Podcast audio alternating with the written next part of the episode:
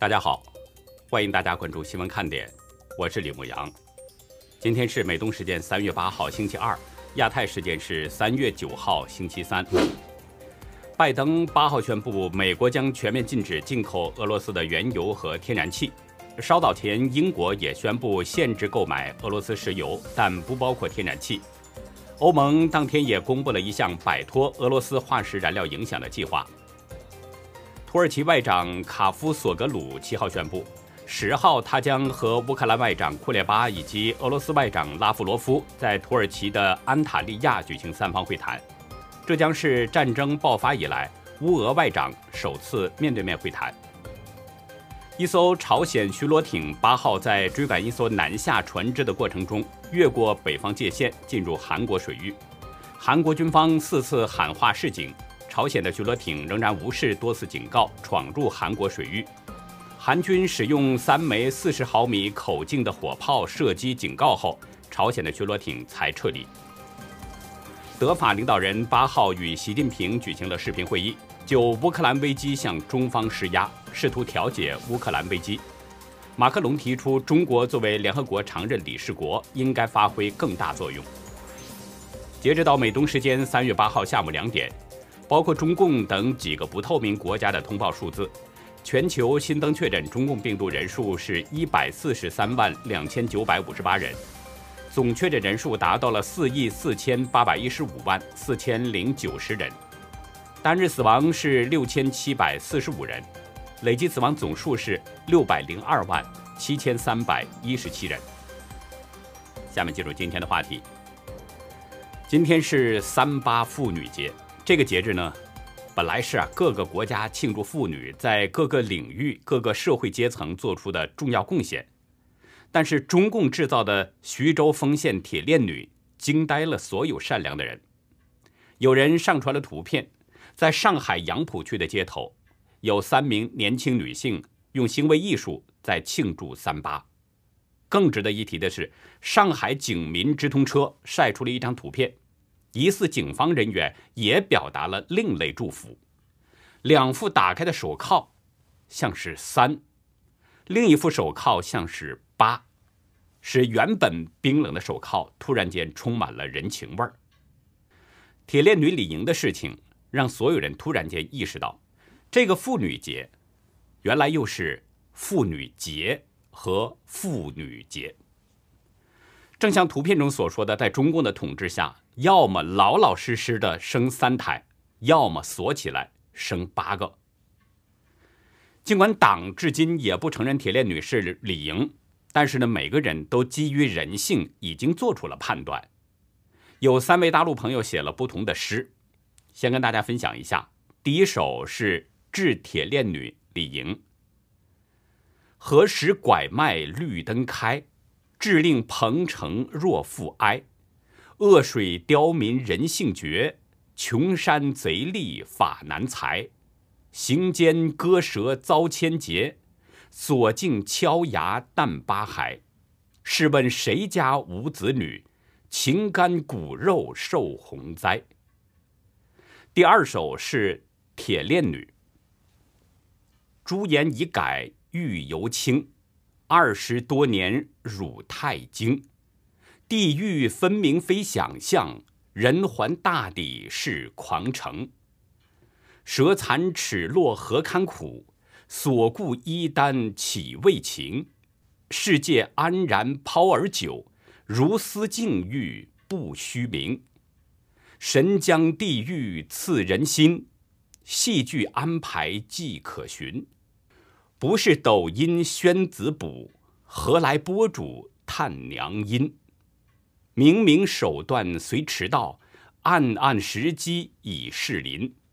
蒙难丽莎生命浊，淤泥未掩旧停阴。北风那个不停吹，白雪飘零四野悲。毛女登台犹唱舞，锁娘入院未言辞。人心今日难欺骗，民意私时易挟持。72年神性丧，一朝重拾复良知。第3首的题目呢是《八跟每个年头一样，三八节又来了。爸，这个日子我自曾记得，那天放学回家的路上，我的人生也下课了。爸，自此以后，熬煎就成了我的兄弟。他们说已经过去了20多年，我的书包早就丢了。爸，你肯定找他奋不顾身。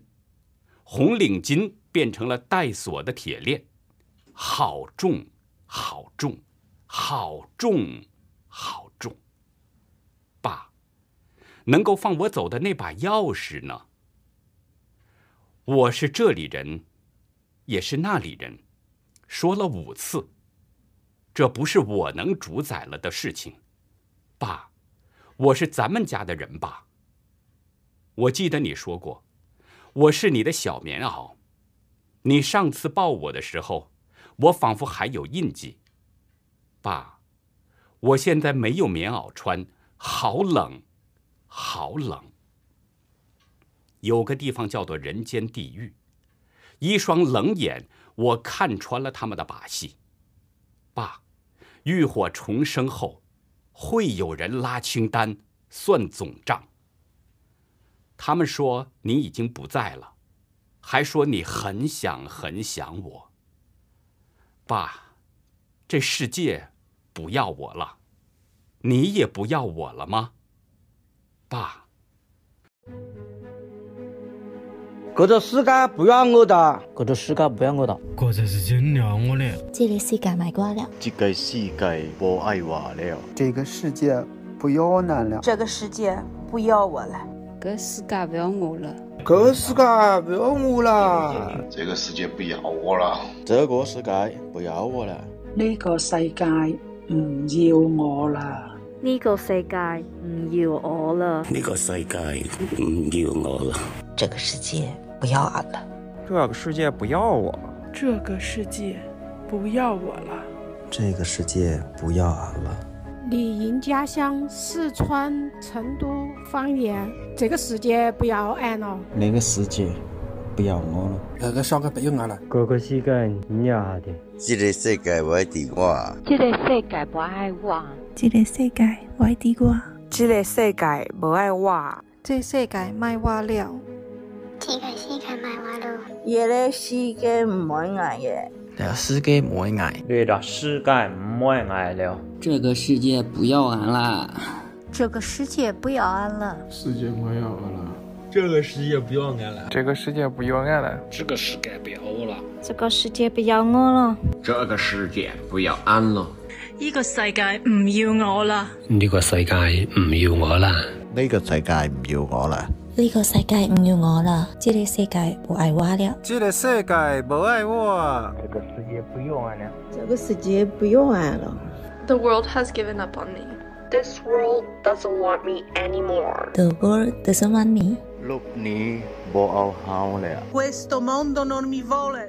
この世界は私を捨てた。รูปนี้ไม่เอาฉันแล้วรูปนี้ไม่เอาผมละดุนยา tidak mau saya ดุนยา tidak mau saya ดุนยา ini tidak mau saya。 中国人纪念三八妇女节主要就是为了自己，因为每个人的家中都有女性，或者是女儿、妻子，或者是姐妹、母亲。而在欧洲最贫穷的国家摩尔多瓦，一小群人今天走上基西纳乌的街头，以示威活动表达对乌克兰妇女的声援。人群中的一名女子举着一块牌子，上面写着“乌克兰妇女，你们是英雄”。据了解，俄罗斯入侵乌克兰之后，许许多多的乌克兰女性被迫逃离了家园。目前已经有超过23万的乌克兰人抵达了摩尔多瓦，每8个孩子当中就有1个是难民。接收乌克兰难民的国家呢，也不只是摩尔多瓦，很多美欧国家都敞开了大门，让乌克兰难民顺利进入。美国国务院今天公布的最新数据，美国已经接纳了692名乌克兰难民。国务卿布林肯表示，美国愿意接受难民，也支持接收乌克兰难民的国家。法国公民事务部长马林夏帕尔表示，每天都有很多人抵达法国，目前估计已经有5000人。德国内政部表示，他们已经接收了64000多名乌克兰难民，但实际入境的难民人数可能要多得多。波兰边防卫队在今天的推文中表示，仅昨天就有141500名难民通过边境，目前至少有120万乌克兰人进入了波兰，还有许多人进入了匈牙利、斯洛伐克和罗马尼亚等国家。乌克兰西部城市利沃夫也已经接收了大约20万人，已经达到了极限了。利沃夫市长表示，正在为这些逃离家园的同胞们提供食物和住房，但是需要国际组织能够及时的提供帮助。今天已经是俄罗斯入侵乌克兰的第13天了。联合国难民事务高级专员菲利普·格兰迪对法广表示，从乌克兰流出的难民已经达到了200万，几乎所有的难民都是妇女、儿童和老人。身在乌克兰的郑念先生东欧视角在推特上晒出了一张照片，文字中介绍是昨天的哈尔科夫站。从照片看，密密麻麻、数不清的人挤满了火车站台，似乎都是准备要逃离的乌克兰难民。格兰迪表示，这个数字是可怕的，在他整个的职业生涯当中，从未见过如此之多的难民。他说，这是一个非常特殊的人群。最重要的是，在国际妇女节这一天，男人发动战争，女人承担后果。虽然有数以百万计的难民已经逃亡，但是乌克兰境内仍然有许许多多人是等待着救援的。不过呢，乌克兰方面今天表示，他们的人道车队似乎是受到了攻击。CNN 引述乌克兰临时占领区重返社会部长伊琳娜·维列什丘克表示，根据俄罗斯做出的承诺，乌克兰的人道主义物资在遵守停火协议下，准备向被围困的马里乌波尔提供人道援助。但是现在有迹象表明，俄罗斯正在炮轰人道车队的方向。维列什丘克介绍，人道车队有8辆卡车和30多辆公共汽车，上午10点从扎波罗热出发前往马里乌波尔。稍早前，他们采取了一系列的措施，清除了地雷和工程障碍等。但是乌克兰联合部队行动向 CNN 表示，占领者并没有让儿童、妇女和老人离开城市。敌人正在向人道主义走廊方向发动攻击。对乌克兰方面的说法呢 ，CNN 已经联系了俄罗斯方面，希望得到证实，但是并没有得到回应。今天上午，美国国防情报局公布了俄罗斯士兵在乌克兰死伤的情况。在众议院的情报委员会上，国防情报局局长斯科特·贝里尔他表示，情报界估计已经有2000到4000名的俄罗斯士兵在乌克兰丧生。这个数字与俄罗斯方面的说法可能有一定的差距。不过这个问题呢，我们稍后会提到。美国情报界估计，在乌克兰阵亡的俄罗斯士兵当中，应该会包括刚刚在哈尔科夫阵亡的俄军第41军参谋长维塔利·格拉西莫夫少将。英国《卫报》援引乌克兰国防部的情报，格拉西莫夫曾参加过第2次车臣战争和俄罗斯在叙利亚的军事行动，也参与过吞并克里米亚的行动等等，并且在这些行动当中都得到了奖章。除了损兵折将，俄军的加密通讯系统也似乎在乌克兰境内失灵了。格拉西莫夫他的死讯呢，就是乌克兰截获了俄国联邦安全局的官员对话得知的。卫报引述乌克兰国防情报部门表示，2名俄联邦安全局的官员在对话中讨论了格拉西莫夫的死讯，并且抱怨他们的安全通讯系统再也不能在乌克兰发挥作用了。调查新闻网站冒险者执行长葛罗西夫也证实了格拉西莫夫的死讯，并且确认出了2名俄国官员的身份。通话中的2个人呢，分别是在乌克兰的联邦安全局的官员和他的上司。拜登在白宫的演讲中表示，普京似乎要不惜一切代价继续他的杀人之路，但是普京不会取得最终胜利。拜登表示，已经有200万乌克兰人成了难民，俄罗斯可能会继续以可怕的代价推进，但乌克兰永远不会成为普京的胜利。普京也许可以占领一座城市，但他永远无法控制这个国家。拜登的这个断言与一份疑似俄罗斯联邦安全局的内部报告形成了呼应。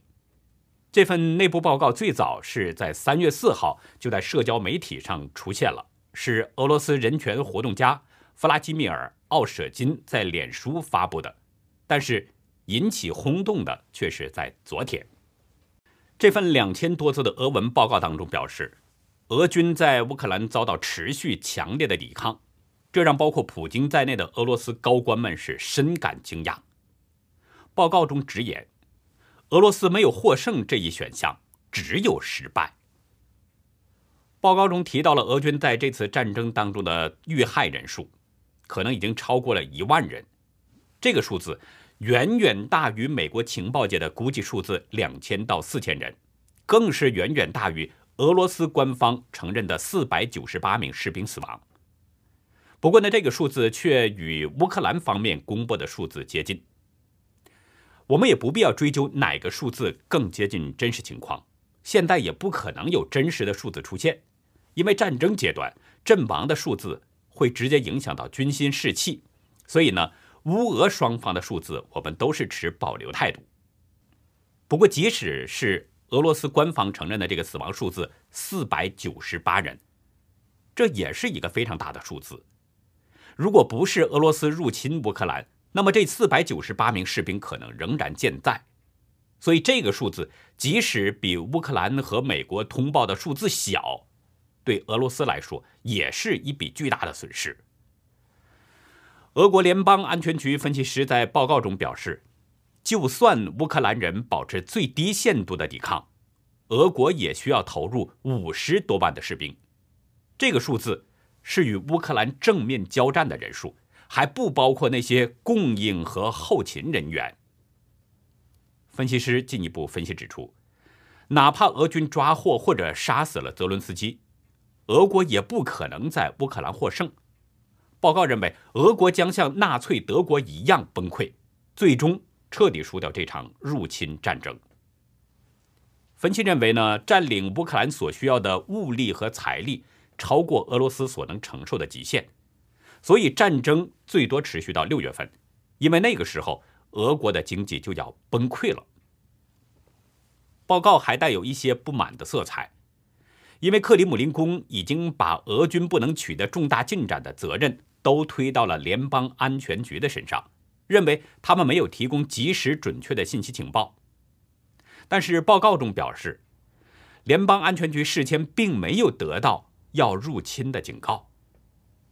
报告中还提到了一个令人忧心的问题，就是俄罗斯的确存在发动核战争的可能。分析师表示，不能排除战争升级为国际冲突的情况。俄国的强硬派会试图说服领导层向西方发出最后通牒，如果不解除制裁，就威胁要开战。这种情况下，有可能像1939年发生一场真正的国际冲突。分析师指出，俄国的对外情报机构正在试图挖掘污点，声称乌克兰制造核武器，以此作为先发制人的打击借口。从情报分析师的说法来看，普京似乎是在为核战争做着一些准备。如果真的到了这一步的话，那将会有更多的生命无辜的死去，对欧洲来说，甚至对整个世界来说，都可能是一场大的劫难。昨天，联合国人权办公室表示，从战争爆发以来，已经有406名平民死亡，801人受伤。但是，美国的3位高级官员今天匿名告诉《新闻周刊》，乌克兰平民实际的伤亡人数几乎是联合国报告的5倍。也就是说，在过去的12天战斗当中，乌克兰有接近2000位平民死亡。战争还在继续着，所以这个数字肯定也不是最终的数字，很可能还会继续增长，不知道将会给多少个家庭带来灾难和痛苦。前天，印度占星师阿南德发布了一个最新影片，他表示，乌俄战争并不只是乌克兰与俄罗斯两个国家的战事，整个世界都在承受着重大的冲击。阿南德表示，乌克兰将会在这场战争当中变成阿富汗一样战乱的国家，不仅慢慢的变穷，而且还会出现贩卖儿童、盗窃等问题。他直言，这是一个令人忧心的情况。为此呢，阿南德呼吁世界要伸出援手，否则乌克兰就会慢慢朝着这个方向滑下去。他提醒世界必须要有意识地避免政治冲突，避免成为受害者，因为每一个人都是这个地球上的一分子。阿南德认为，现在到整个4月，危机都有可能会进一步升级。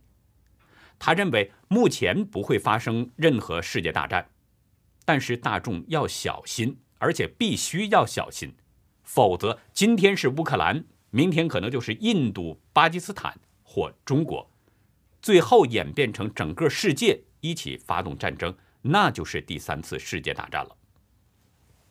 阿南德还表示，从星象观察，从木星、土星对冲这个2029年到2032年之间，确实存在着爆发世界大战的风险。他认为，届时有许多国家可能会开战，导致世界的政治版图将发生改变。阿南德特别提到了一个日子，就是1周后的3月16号。他说这一天很重要，因为全世界都受到了乌俄战争的影响，特别是经济和能源都受到了影响，可能会造成股市崩盘、经济泡沫。所以呢，他建议这一天开始，人们就应该远离市场了。阿南德做过很多的预言，有的呢已经应验了，但有的呢人们还没有看到。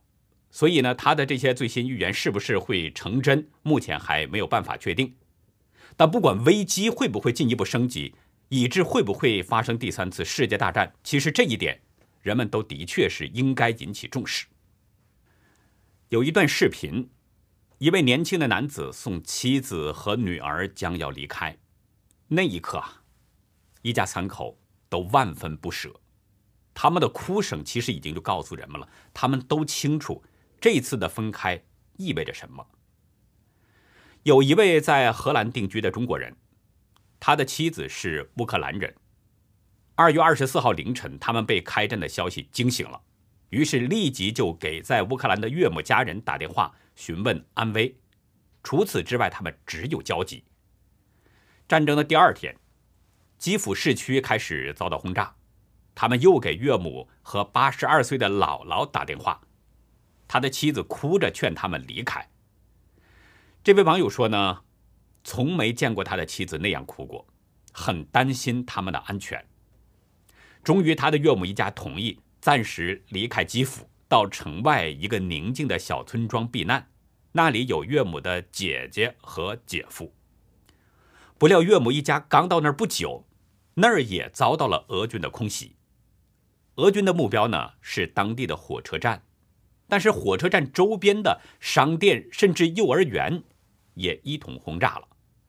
电力系统也遭到了破坏，所以他们非常害怕通讯中断，然后失去与岳母一家人的联系。轰炸之后，他的岳母走出避难的地下室，电话中告诉他们，一些邻居的房子都被火焰和浓烟包围着，离他们最近的爆炸点只有30米。他们决定撤离乌克兰。于是呢，他和妻子也立刻就驾车从荷兰启程，前往波兰的边境去接他们。这里啊，有个邻居是一对年轻的夫妇，他们有一个10几岁的男孩，丈夫呢决定留下来参军保家卫国，妻子也选择留下来陪伴丈夫。他们希望有人帮忙把孩子带出乌克兰。在这位朋友的岳母一家出发前表示呢，可以帮他们把孩子带走，可是那个孩子坚持要留在父母身边。他知道一旦离开父母，可能很久都不会再见到他们了，甚至是永远。那对夫妇最终尊重了孩子的意愿，让他留了下来。现在那个小村庄已经成了基辅保卫战的交火前线，所以不知道那一家人现在的情况怎么样，没有任何的音讯。这位朋友写道：“让十几岁享受童年时光的孩子选择离开家庭，同样是残忍的。”有一个在波兰开旅馆的中国人，他给一对乌克兰母女提供了住处，也向他们提供了生活用品。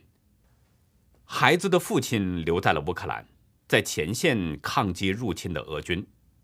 母亲为了孩子的安全离开了乌克兰，但是她纠结在对丈夫的牵挂和对女儿的爱之间，让人是无比心酸。这位朋友在文中介绍，岳母一家人驾车从小镇上高速公路不久，俄军对道路附近就进行了第二次袭击，在车里就可以听到爆炸的声音，子弹时不时地打在路面上。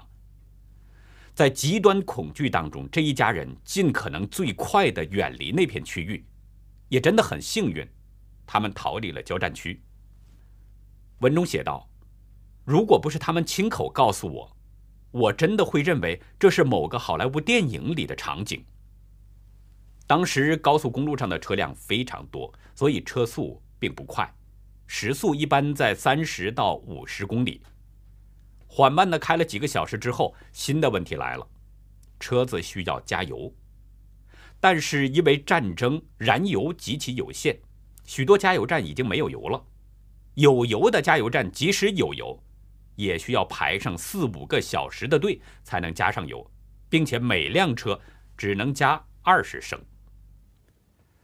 遇到一些路段被封、被毁，或者是某些途经的村镇被空袭，或者有空袭危险的，还得要绕道前行。这就是原本缓慢的路程更加漫长。正常情况下，不到8个小时的车程，他们开了1天半才到达边境附近。到了乌克兰与波兰的边境，在这里又排了3天的队，这才得以进入波兰。前后4天多的时间里边，这一家人只有一些冰冷的食物充饥，而且因为汽油有限，为了节省汽油，他们很少开暖气。在缓慢的行进当中，休息也是一个大问题。等到双方终于会面的时候，这一家人都已经累得是精疲力尽了，其中3个人还发着高烧，而82岁的姥姥因为坐在车里太久，下车后走路都很困难了。这位朋友也在文中提到了一个问题：俄罗斯在战前表示不承认乌克兰作为国家的独立性，指责乌克兰人是纳粹。但是这位朋友表示，这显然是偏离了事实。乌克兰人不反对与俄国正常贸易往来，也不敌视俄罗斯人，但乌克兰有自己的语言和文化，即使是一些平时交流使用俄语的乌克兰人，他们也从未认为自己是俄罗斯人，他们始终认为乌克兰是统一独立的国家，可以和邻国有平等的外交关系。文章表示呢，许多乌克兰人希望乌克兰加入欧盟，就像人们到西欧留学工作一样，他们也希望过上更好的生活，也有权利做这样的选择，这绝不应该是邻国入侵的理由。这位朋友的妻子介绍，许多乌克兰人从前并不关心政治，只是想过好自己的安稳生活。但是随着俄罗斯不但干预乌克兰选举，还有2014年占领克里米亚并挑起顿巴斯冲突后，乌克兰人不得不面对长期的战争状态。每天都有乌克兰士兵在顿巴斯阵亡的消息传来，即便是不关心政治的乌克兰人，这种情况下也不可能无动于衷。所以越来越多的人认为俄罗斯是个威胁。但是这位朋友指出，他的妻子和家人并不仇恨俄罗斯人民，毕竟许多俄罗斯人也是反战的。那好，以上就是今天节目的内容了，感谢您的收看，再会。